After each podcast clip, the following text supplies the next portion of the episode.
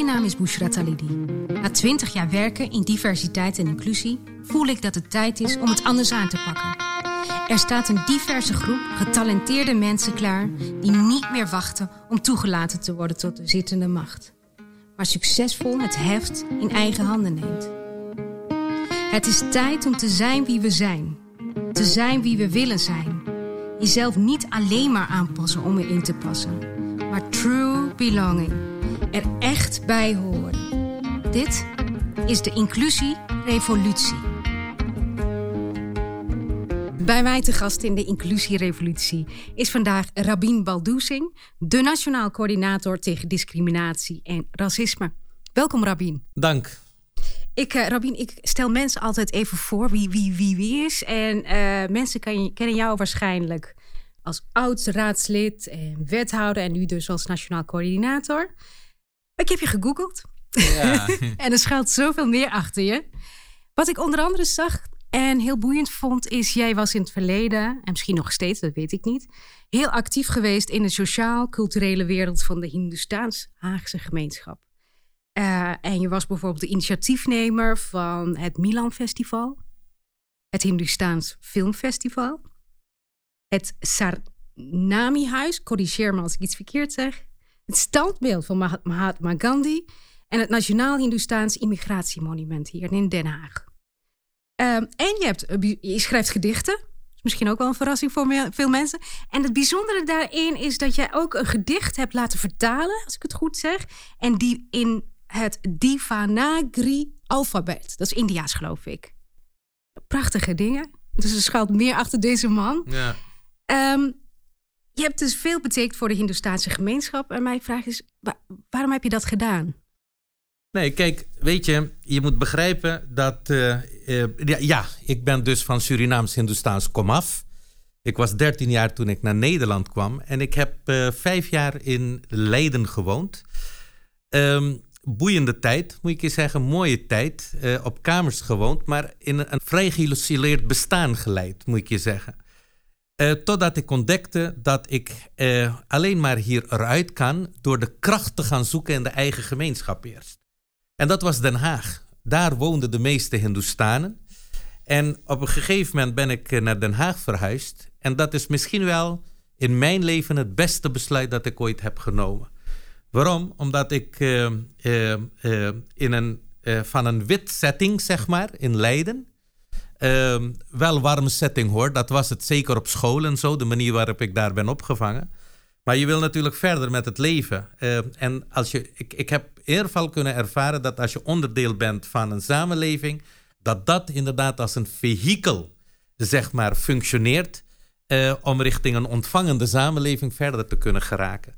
Dus, dus uh, mijn Hindoestaans zijn is belangrijk voor mij, nog altijd. Maar is ook belangrijk voor mij geweest om, ja, nou ja, goed, de, de, Nederlander en later de Turk en de Marokkaan en de Afrikanen, bedenk het allemaal, wat beter te leren kennen. zolang je in ieder geval niet rigide omgaat met je achtergrond en zegt: Ik heb het beste van de hele wereld in mij. Nee, ik heb een kracht in mij. Hè? Ehm, en dat kracht wat ik in mij heb, dat kan cultureel zijn of anderszins, maar dat is mijn kracht. Maar die kracht moet ik benutten uh, om toe te voegen aan anderen wat hebben, uh, dus buiten je om, zeg maar. maar ook van anderen, ook de ontvangende samenleving, dingen over te nemen. En ik denk dat ik daarin ben geslaagd ben dankzij die kracht te benutten die ik in mezelf had, maar ook de gemeenschap die ik vertegenwoordig. Ja, ik vind dat heel erg mooi. De reden waarom ik dit benoem en waarom ik dit vraag is, nou, ik ben, ik ben mijn podcast uh, gestart, hè, de Inclusierevolutie. Waar het voor mij voor staat. En ik ben nog bezig met zoeken. En dat doe ik onder andere door in gesprek te gaan uh, met mensen zoals jij. Voor mij gaat de inclusierevolutie onder andere om het zoeken naar je eigen kracht. Ja. Wie ben je en wat, hoe kun je zorgen voor een inclusief Nederland? En wat ik zie is dat er een beweging gaande is, uh, waarin mensen veel meer zeggen van nou weet je, ik, ik wil bij Nederland horen. En ik wil dat op zo'n manier doen, uh, zodat ik zelf het heft in eigen handen kan nemen. Dus een eigen omroep, omroep zwart, of een Phonics oprichten of politieke partijen. En wat ik mooi vind aan jouw verhaal is, jij hebt heel vroeg in jouw nou ja, jonge leven al ontdekt en gezien, ik moet eerst zorgen dat ik zelf goed sta. Ja.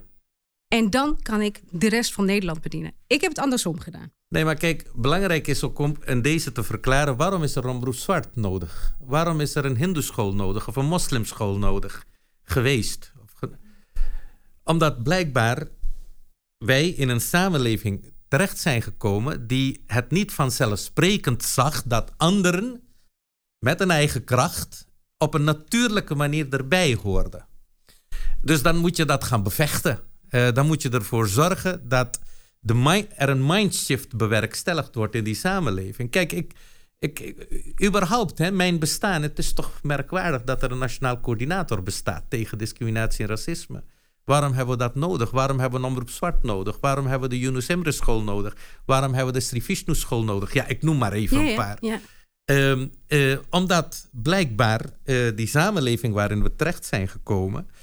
Um, ja, nou ja, goed. Uh, de mensen die binnen zijn gekomen verwijt dat zij zich in hokjes uh, manifesteren, terwijl die hokjes niet door de mensen die binnen zijn gekomen gecreëerd zijn, maar wel door die ontvangende samenleving. Begrijp je wat ik bedoel? Ja, ik snap het. Dus dat is één. Twee is, mensen hebben gedacht van oké, okay, nou ja, het is niet te stoppen diversiteit, hè, want mensen komen en gaan. Ik bedoel, je kunt geen muur om Nederland heen bouwen, om het maar zo te zeggen, alhoewel sommigen denken dat het wel kan.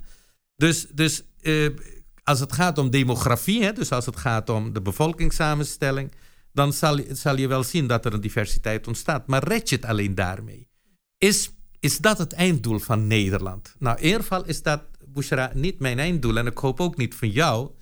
Uh, want diversiteit is mooi. Mm -hmm. hè, dan ben je zichtbaar, om het maar zo te zeggen. Maar doe je dan ook daadwerkelijk mee in die samenleving? En daarom denk ik van diversiteit, dat is prima. Maar er is iets fundamentelers dan diversiteit, en dat is inclusiviteit. Zeker. Dus inclusie is uh, in ieder geval uh, iets waarbij je niet tegenover elkaar zegt van, nou ja, je, moet, je bent gelijk aan elkaar. Nee, je kunt ook nooit gelijk aan elkaar zijn. Uh, hè? Ik bedoel, jij bent niet gelijk aan mij. Je hebt een andere kleur, ik een andere kleur. Je bent, ik ben man, je bent vrouw. En dan bedenk het heel veel van die dingen. Maar ik wil, ik wil gelijkwaardigheid. Zeker, ja. En ik denk dat... Ja, maar dat zit dus niet tussen de oren van heel veel mensen, die gelijkwaardigheid. Dus inclusie is dat het geval voor mij vanzelfsprekend moet zijn... dat je op straat herkend en erkend wordt. En niet verbijzonderd wordt. Dat je in organisaties herkend en erkend wordt. En dat je niet verbijzonderd wordt daar. Dat het ook voor mij vanzelfsprekend is dat ik uh, ertoe doe dat ik ook mag meebepalen, dat ik ook mag meepraten. En dan niet vanuit een verbijzonderde positie. Hij is zwart of hij is, uh, zij is een vrouw. Of, uh, dus we gaan daar een beetje rekening mee houden. Ik moet even goed een inbreng kunnen hebben. En mijn inbreng moet even goed gewaardeerd moeten worden als de inbreng van een wit iemand of van een man uh, die wit is en grijs is en weet ik niet wat. Be begrijp je? Ja. En dat kan alleen maar, Bushra, ja? als aan een paar voorwaarden voldaan wordt, wat mij betreft, even los van de mindshift. Ja. Uh, denk ik dat het heel erg belangrijk uh, dat het, dat het echt belangrijk is om uh, ja, deze gedachte hè, te verankeren als een vanzelfsprekendheid in beleid, maar ook in je organisatie, zeg maar.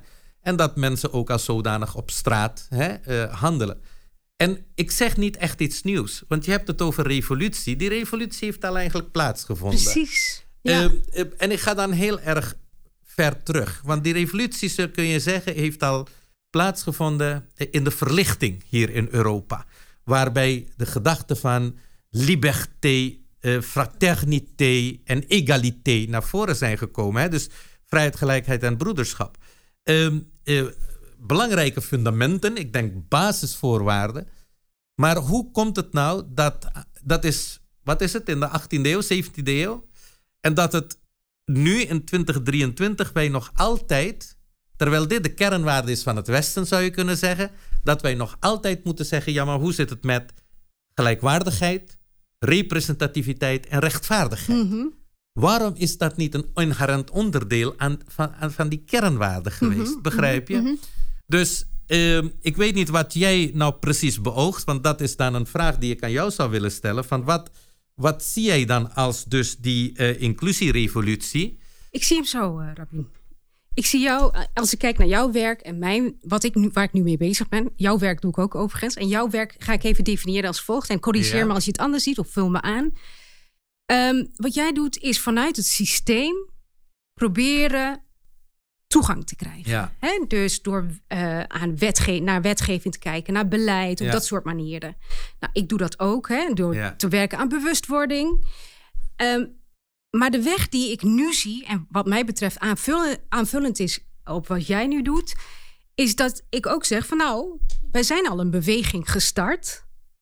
Wij, mensen uit uh, gemarginaliseerde groepen, door uh, zelf uh, nou, systemen te creëren waarin wij naar onze eigen identiteit kijken. Van nou, wie ben ik? Dus niet de verhaal die we opgelegd krijgen. Mhm. Maar zelf systemen oprichten, organisaties. Bijvoorbeeld, nou, ik noemde net al Omroep Zwart, politieke partijen, theaterstukken. Want dit ben ik. En dit is het verhaal dat ik wil vertellen. Bijvoorbeeld over het slavernijverleden.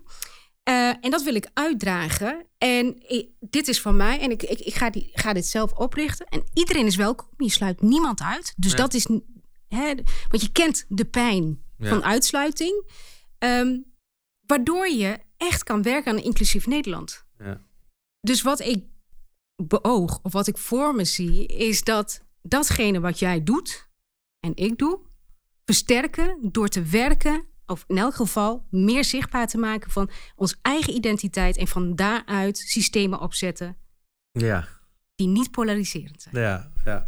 Nou, interessant. Maar uh, kijk, even twee gedachten vanuit mijn kant. Kijk, ja, uh, strikt genomen, hè, zoals jij mij als nationaal coördinator uh, percepieert, hè, en je zegt hè, vanuit een systeem werken. Als ik, ja, dus ik ben in een systeem gepositioneerd, maar als ik vanuit dat systeem ga werken, dan ga ik mislukken. Het gaat hem niet worden. Het systeem is veel te sterk om zichzelf in stand te houden.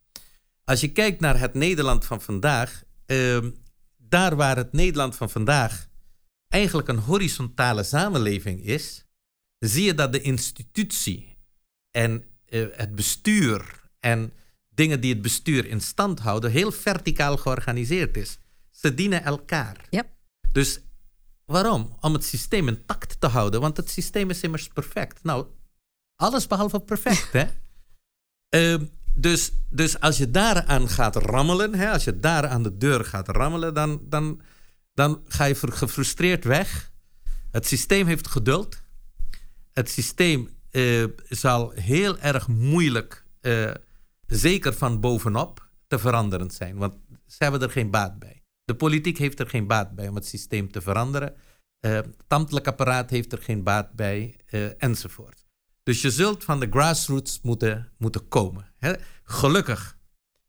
Uh, ik bedoel, het feit dat ik benoemd ben, is niet omdat de politiek mij gewild heeft. Of omdat het systeem mij gewild heeft. Het is omdat er een Black Lives Matter demonstratie heeft plaatsgevonden, wat ongekend was. Het is die discussie rondom Zwarte Piet. Het is, uh, weet je, de beweging slavernij uh, verleden. Dus je ziet gewoon dat die beweging op gang is gekomen. En dan is het voor de machthebbers die het systeem in stand houden, um, wel heel erg moeilijk geweest. Dus ik wil, ja, ik zie wat jij zegt tegen mij en ik, ja, ik erken ook dat ik uh, in het systeem zit, maar ik wil niet in het systeem zitten, omdat als ik vanuit het systeem ga werken, dan, um, um, dan, dan ga ik mijn rol als verbinder, als aanjager, als waakhond niet kunnen vervullen. Dus, dus, uh, uh, dus, dus dat is voor mij een hele lastige. Maar het klopt wat jij zegt. Uh, we moeten kijken hoe we dus dat systeem een beetje kunnen eh, veranderen. En als jij nu zegt, kijk, revolutie impliceert hè, gewoon echt, een harde cesuur met het verleden en dan gaan we richting de toekomst. Nou ja, ik weet niet of er goede voorbeelden zijn van revoluties. Dus dat, dat, dat inclusie, dat vind ik uh, prima. Maar een revolutie, dan denk ik van ja, dan gaan we in één keer een breuk maken en dan, en dan schijnt de zon. Ik weet niet of dat het gebeurt. Dat is ook niet in politieke revoluties gebeurd. Hè? Eigenlijk alle revoluties die ik in ieder geval als mens heb meegemaakt elders in de wereld, die zijn eigenlijk allemaal mislukt. Uh, omdat met grote verwachtingen een beweging op gang wordt gezet, maar op een gegeven moment, nadat die revolutie heeft plaatsgevonden, uh, ontstaat er weer een ander systeem. Dus het ene systeem ver, uh, verplaatst het andere systeem, het vervangt het andere systeem. En dat systeem gaat zich zodanig organiseren om zich ook in stand te houden. En dan weet je wat er gebeurt. Dus waar ik, eh, waar ik dus liever over spreek. Kijk, je zegt uh, inclusierevolutie. Ja. Ik moet daar echt goed over nadenken. Wat ik, waar ik mij eigenlijk wat beter bij Senang voel, ja. uh, is het systeem te laten kantelen. Dus ik wil een soort kanteling waarbij ik realiseer dat er een proces van continuum erbij zit. Mm Dus voor mij hoeft het niet heel hard. Boom, we gaan iets anders doen met risico dat wat een ander systeem er komt in plaats van dit systeem wat zichzelf gaat handhaven. Ik wil dat het systeem wat er is, daar zitten ook goede kanten aan vast. En ik wil geval dat te laten kantelen, waardoor het vanzelfsprekend wordt dat inclusiviteit gewaarborgd is. Dus wat ik niet meer wil, ja. is een seat at the table. Precies. Nou, dat is wat ik niet wil. Ja, ja, Ik wil wel aan de table. Ja. Maar ik wil ook mee kunnen praten. Nou, goed. Maar wil, wil, je, wil je dan... Voor mij is over een revolutie... Ik, ik, ik, mijn definitie is een omwenteling... die tot een blijvende verandering leidt. Oh ja, ik heb heel veel vragen in. Ja, ja. maar voor mij is het. Kijk, het gaat mij om creating your own table. Als je niet hè, die, die, die folding chair niet uh, uh, bij die tafel. Over de gesprekken uit deze podcast schrijf ik het boek De Inclusierevolutie. Dat komt binnenkort uit. Volg mij via mijn social media om op de hoogte te blijven.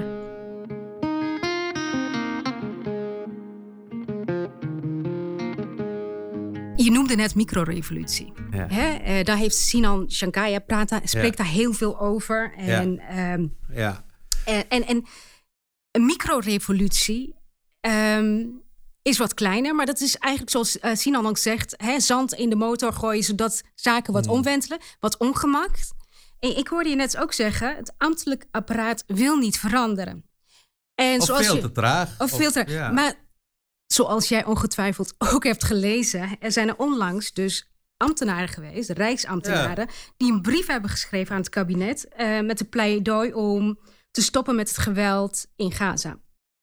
Uh, onder andere vanuit Buitenlandse Zaken, die deze rijksambtenaren wijzen op institutioneel racisme in ons buitenlandsbeleid. Ja. Dus is een groeiende groep ambtenaren die zich steeds, zo zie ik het, die zich steeds meer willen uitspreken en niet meer ja, tegengehouden willen worden. Um, dat zie ik ook als een microrevolutie. Ja, maar dat is op basis van emotie, hè? Ik bedoel, het Midden-Oosten brengt wat emotie met zich mee op dit moment. En dan ga je dan voel je je drang om daarnaar te handelen. Vooral ook omdat die emotie aangewakkerd is door het feit dat er ongenuanceerd een beeld gecreëerd wordt van twee partijen die al, wat is het joh, vanaf 1948 daar. 19, het Eerste Wereldoorlog. begrijp je? In onmin zitten met elkaar. Dus die context laten we dan weg. Ene partij zegt ik ga onvoorwaardelijk daaraan en daaraan, eh, daar, daarachter staan enzovoort. Dus, dus je ziet gewoon dat de context als het ware heel nadrukkelijk weggelaten wordt. Er wordt uh, een beeld gecreëerd van de, de good en de bad. En daar neemt, uh, nou, heeft de politiek standpunt in genomen. Nou, dat was niet echt doordacht. De media neemt daar ook een standpunt in. Dat is ook niet doordacht. Nou ja, goed, dan zijn er ambtenaren die op basis van emotie inderdaad, denk ik, die brief geschreven hebben. Uh, en dat is prima, hè? legitiem. Hè? Ik bedoel, als je dat wil doen en je kenbaar wilt maken nou, binnen de grenzen die erbij horen, lijkt mij, lijkt mij, lijkt mij eh, prima om die discussie te voeren. Maar waar het mij om gaat, en dat vind ik die interessante ontwikkeling die bij buitenlandse zaken heeft plaatsgevonden. In hoeverre gaan wij niet alleen die emotie laten zien, maar gaan we daadwerkelijk ja. het systeem veranderen? Ja. Dus je gaat opeisen. Je zegt van, nou ja, ik wil gewoon in een uh, omgeving werken die niet giftig is voor mij. Want dat is wat het was, omdat ik uitgesloten werd. En wat ik ook mooi vond, want kijk, de easy way out is wel je eigen tafel creëren. Uh, dat kan, maar dan moet het wel een tafel zijn waar wat toegankelijk is voor een iedereen. Want dan ga je, anders ga je kopiëren. Ik wil, ik wil die tafel die er al is, daar wil ik aan gaan zitten. Maar ik wil ook ehm, dat ik gezien word, dat ik gehoord word en dat ik aan tafel zit. En niet van ja, kom daar maar bij en ver, hou verder je mond. Uh, nee, ik wil in de evenredigheid. Uh, hè, dus representatief zijn aan tafel. Dus ik wil niet alleen aan die tafel zitten, omdat ik een. Ik, wil, ik wil dat, dat aan die tafel. Ik zit, mensen met, van kleur. Maar ik wil dat ook daar vrouwen zitten. Ik wil ook daar witte mensen zitten. Maar ik wil ook mensen met een beperking hebben. Ik wil ook de LHBTQI gemeenschap daar hebben. Ik wil een Roma en Sinti aan tafel hebben, bij wijze van spreken. Dat is wat inclusie is. En als wij dat in ons tussen de oren hè, het systeem zo kunnen inrichten en dat kunnen uitstralen. Ja, en als jij dat revolutie noemt, dan ga ik met je mee. Uh, want dan is het, dan ben je onderdeel van het continuum, begrijp je wat ik bedoel? Waar dan wel dat veranderingsproces heeft plaatsgevonden. Precies, ja. Nou, ik zie dat dat dus nu heel erg moeilijk gebeurt. Dat dat zelfs ook teruggeduwd wordt. Hè? Pushback is er, uh, heel nadrukkelijk. En de vraag is. Van dus- waaruit? van, vanuit wie, die pushback? Nou, vanuit generiek, vanuit het systeem zelf. Maar natuurlijk zij die dat systeem vormen. Ja. En, en, en, en niet de mens centraal stellen, maar bijvoorbeeld het systeem, maar dus eigenlijk ook de middelen centraal stellen. Mm -hmm. Nou ja, kijk, ik denk dat als je de mens centraal stelt, dan heb je een ander discours met elkaar. Uh, uh, kijk, als je over armoedebeleid praat, hè, dan kun je zeggen van ja, maar dat gaat geld kosten en dit en dat en zus. Terwijl soms het repareren van de dingen nog meer geld kost dan initieel als je die mens had centraal gesteld. Om wie gaat het nou? Laten we daar een gezicht bij plakken. Uh, dat zag je ook in, um, in, in, in, in, in de column die uh, uh, Ramsi Nasser heeft uitgesproken. Oh ja. uiteindelijk was zijn oproep van, wat is het gezicht van die mensen? We hebben van ja. één deel van de mensen ja. wel het gezicht, maar van het andere deel niet. Waarom brengen we dat gezicht niet in beeld? En datzelfde kun je plakken, echt waar, één op één uh, in die samenleving op armoedebeleid, op personeelsbeleid, uh, bij, ik, uh, bij, bij, bij de Rijksoverheid of in het bedrijfsleven enzovoort. Um, word ik gehoord wat ik inbreng? Ja. Of heb jij mij gewoon in het leven geroepen omdat je mij in het leven moest roepen? Jij zei net van deze ambtenaren reageerden vanuit een emotie. Uh, ik denk dat veel mensen, veel even het voorbeeld van rijksambtenaren, in veel gevallen uh, ja, reageren op basis van emotie. Ik heb dat ja, gezien. Ik wijs dat niet af. Nee, hè? nee, nee ik zeg het is zeer nee, legitiem om die emotie te, te hebben. Ja. 100%. Maar, maar dat gebeurt dus vaker. Nou, We zagen bij de toeslagenaffaire dat, dat mensen ook niet werden gehoord, wat, Ja. wat riepen. Ja. Uh, maar ook bijvoorbeeld uh, die hele. Uh, dat veel moslims bestempeld werden als salafisten en dus bedreigd. Ja. Je, je kent, ja, nou goed. Je ziet veel rijksambtenaren en misschien ook gemeenteambtenaren die zaken aankaarten waarvan ze zeggen van nou, dit, dit klopt niet in dit systeem.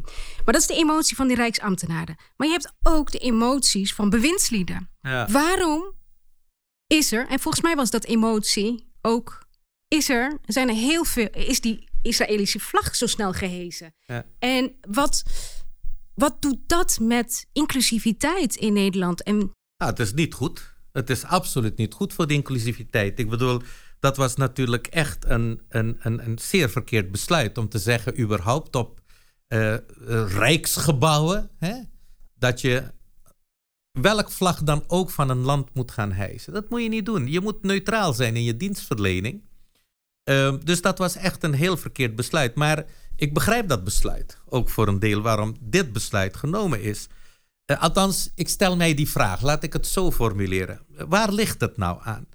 Um, ligt het aan de polarisatie die er is, waarbij mensen de drang voelen uh, om een bepaald standpunt in te nemen? Ligt het aan het schuldgevoel van de Tweede Wereldoorlog hierachter, de manier waarop we met een groot bevolkingsgroep zijn omgegaan? Uh, ligt, ligt dat dan aan ten, ten grondslag dat we dan ons ongenuanceerd uiten of een beeld überhaupt creëren? Nou, vind ik een interessante vraag uh, om dat uh, beantwoord te krijgen. Maar feit is um, dat ehm, dat, kijk, dat, dit, dat het solidariteit tonen in een oorlog voor één partij, in zo'n moeilijke constellatie, wat tientallen jaren speelt, want het is niet waarbij we dan direct framen van, nou ja, we voeren dan oorlog tegen een terroristische organisatie. Nou, ik vraag me dat af. Uh, want als je oorlog voert tegen terroristische organisatie in deze tijd, met precisiewapens en al die dingen meer, en je intelligence network, ja, dan, dan, dan, dan, dan sterven er geen baby's hoor, moet ik je zeggen. Dus, dus begrijp je wat ik bedoel? Dus, dus dit, is, dit is eigenlijk een totaal oorlog geworden. En dan moet je dus, denk ik, als politicus Ehm, eh, oppassen wat je doet. Dus ik kom bij mijn stelling, wat ik altijd geponeerd heb. Ja, we noemen dat polarisatie. Ik noem dat politiek racisme, moet ik je zeggen. Dus wat je ziet in een samenleving als die van Nederland. Kijk, begrijp dit goed, Bushra. We hebben als samenleving... Nederlanders vinden het erg moeilijk om over discriminatie en racisme te praten. Eindelijk, ik weet het. het, is, het is, eh, ze voelen zich ontzettend snel beschuldigd. Die spiegel komt ontzettend hard aan. En dan gaan ze in een ontkenningsfase zitten. Dus dan vinden ze diversiteit en inclusie wat vriendelijker dan discriminatie en racisme. Terwijl het verdikken me in die samenleving is. Kijk maar naar het rapport dat gisteren of eergisteren in de EU is gepresenteerd. Uh, met betrekking tot mensen van een Afrikaans komaf. Uh, dat één op de twee, mind you, gediscrimineerd is geworden. Ehm, nou, dat zal één op één ook eigenlijk van toepassing zijn op Nederland. Dus, dus je ziet gewoon dat, dat het erg moeilijk is dat bespreekbaar te stellen. Dus we willen liever wegkijken. En als je wegkijkt, kom je niet tot goede oplossingen. Maar dan kom je ook niet in het reinen met waar we het net in het begin hadden. Eh, om op een goede manier met elkaar om te gaan in het systeem, maar ook daarbuiten. Dus je ziet dat alledaags racisme er is en als we dat niet goed tackelen, dat dat zal zijn. Je ziet dat dat zelfs soms institutioneel in, uh, uh, uh, daaraan vastgehouden wordt. Hè? Dus je ziet institutioneel racisme. Maar je ziet ook politiek racisme, die dan ook het institutionele, zeg maar, voorwaarden schept om mhm. voor dat institutionele om te kunnen blijven bestaan.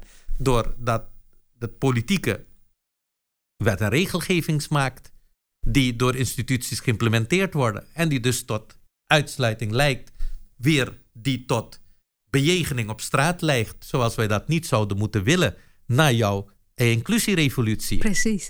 En, en, en, en, en Rabin, ik moest even denken aan Esther Mollema. Esther Mollema zegt altijd van, ehm, sorry als ik hier mensen mee beledig, maar zij zegt, Nederlanders hebben een te prettig zelfbeeld uh, als het gaat om racisme en discriminatie, uitsluiting, uh, waardoor wij waardoor het lastiger is om echt een inclusief Nederland te worden. Ik hoop dat je me wil steunen in, dit, uh, in mijn traject daarin. Maar ik wil jou heel graag nog vragen, Rabin. Wanneer, laat, laten we zeggen, jij doet dit werk nog vijf jaar. Ja. Wat heb jij minimaal bereikt in een ideale wereld? Nou, dit vind ik een hele moeilijke vraag. Ik had eigenlijk deze vraag ook wel verwacht. Dan ben ik voorspelbaar nee, dus. Nee, nee, nee. Omdat, omdat ik hiermee wel wat geconfronteerd word van ja, waar wil je over drie jaar en over vijf jaar? We hebben het over het systeem. We hebben over uitsluitingsmechanismen. Uh, dat doe je niet met een paar maatregelen. Dat doe je met een beweging. Dus, dus je zult hier de tijd voor moeten nemen. Nou, je zegt, je hebt net Esther Mollema uh, geciteerd uh, of samengevat.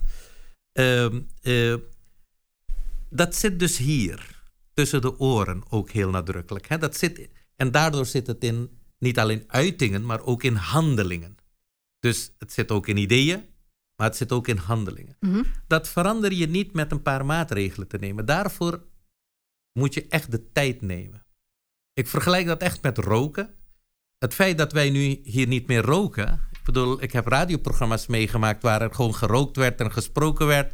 Mijn leraar gaf les op de middelbare school terwijl die rookte, vergaderzalen vol. Dat doen we dus nu niet meer. En dat hebben we in 40 jaar bereikt. Dus je, je ziet wat mindshift betekent, hè, die bewustwording.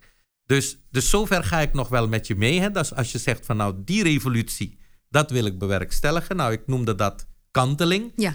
maar goed, in een organisatie. Ehm, maar daarvoor moet je wel de tijd nemen. Want als ik nu tegen jou zeg, over vijf jaar heb ik dit en dit en dit bereikt. Ik denk, Bushra, dat ik van een koude kermis thuis ga komen. En dat wil ik dus niet. En ik wil ook geen valse hoop werpen. Wat ik wel tegen je kan zeggen, is dat ik zodanig met hulp van 17,8 miljoen Nederlanders, dus ook jou en jouw programma, zodanig aan het systeem, aan de wortel van het systeem heb kunnen schudden dat er een beweging is ontstaan om, om, uh, tot, om dat, dat we tot de realisatie komen dat a seat at the table is not good enough.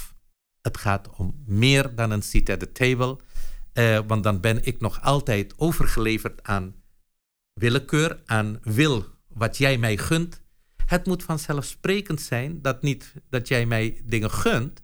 Het moet vanzelfsprekend zijn dat ik met mijn kracht die ik heb meegebracht in mijn cultuur en mijn taal en mijn afkomst en achtergrond, maar ook de kracht die ik met me heb meegebracht in mijn ontwikkeling hier, uh, vanuit onderwijs, vanuit uh, de samenleving, dat dat op een vanzelfsprekende manier benut wordt. Om mij niet de putten te praten of de gemeenschappen die ik vertegenwoordig de putten te praten, maar om die kracht te gebruiken en te zien als een kracht voor het Nederland van morgen. Uh, want uh, ja, ik bedoel, het Nederland van morgen moet op mijn schouders kunnen staan. En, en, die, en dat moeten gelijke schouders zijn. Want is, anders sta je niet recht in het Nederland van morgen. Dus als je tegen zegt van nou, die schouder is meer waard en meer van waarde dan deze schouder. Ja, dan, dan heb je niet een gemeenschap gerealiseerd van morgen gebaseerd op equality, gelijkwaardigheid en op equity, om het maar zo te zeggen. Dus ja, op dus die drie principes, hè, gelijkwaardigheid, representativiteit en rechtvaardigheid. Uh, en daarvoor moet het systeem echt geschud worden. Daarvoor moeten uh, wat, wat muren uh, geslecht worden, hè, kapot mhm. gemaakt worden. Um, en daarvoor moeten gewoon wat schuttingen, al dan niet letterlijk, ja, die moeten verwijderen om ervoor te zorgen dat wie ook bent, waar je ook vandaan komt, of je jong bent of oud bent, of je man bent of vrouw bent, of je homo bent of hetero bent, of je oud bent of jong bent, eh, zwart bent of wit bent, dat je gewoon op een vanzelfsprekende manier, op een comfortabele wijze gewoon aan die samenleving deel kunt nemen. En dat is het ideaalbeeld en daarvoor hebben we een beweging nodig en daarvoor hebben we tijd nodig en dat zal wel even kosten. Maar de vraag is, uh, slagen wij met elkaar in om die beweging nu te maken? Of is er een standstill of is er zelfs een teruggang? En dit is het spannende. We zijn op de drempel, zeg maar, ja, van de door jou beoogde revolutie. Ja, absoluut. En uh, de vraag is welke kant we zullen koersen. En ik hoop dat het in ieder geval de, de kant van de weg vooruit is. Zeker. Ik, en, en daar zet ik ook op in in deze podcast. Wat mij betreft ben jij gewoon als persoon en in jouw functie al een vorm van de revolutie. Gewoon dat je bestaat en het werk dat je doet samen met je fantastische collega's hier. Um, Rabin, ik zou eigenlijk nog heel lang met je willen doorpraten. Dus wat mij betreft komt er ooit nog eens een deel 2 van dit gesprek. Als mijn uh, boek ook uit is uh, op dit ja. uh, onderwerp. Ik wil je heel erg danken. Ja, dank. En, jij... en, het enige wat ik ja? je meegeef is: zorg ervoor dat je een systeem niet vervangt door een ander systeem dat zichzelf weer weer, wat is het, intact wil blijven houden. Want dan heb je een, een kwade weer met een kwade, als het ware, uh, na de revolutie vervangen. En ik weet niet of dat de juiste weg is. Dus wat ik zou willen is dat, er, dat, hè, dat, het, dat het een, ja, en, en die continuum, hè, dus die, die kanteling, dat dat echt heel serieus wordt genomen. Dat is wat ik je zou willen meegeven. Die neem ik ook mee, zeker in mijn inkadering van wat is nou die inclusierevolutie om verder te komen met z'n allen. Nou, dankjewel. Het was mijn genoegen. Dankjewel, dankjewel Rabin. Deze podcast is heel speciaal, want uh, ik heb Rabin geïnterviewd. Maar Rabin gaat ook mij interviewen in zijn podcast Nederland Inclusief. Dus ik zou zeggen, luister straks ook naar Nederland Inclusief de podcast van de Nationaal Coördinator tegen Discriminatie en Racisme. Gesprekken over wat mensen van inclusie vinden en hoe zij het Nederland van morgen uh, het liefst zouden willen inrichten. Luister vooral en hopelijk ook tot de volgende Inclusie Revolutie.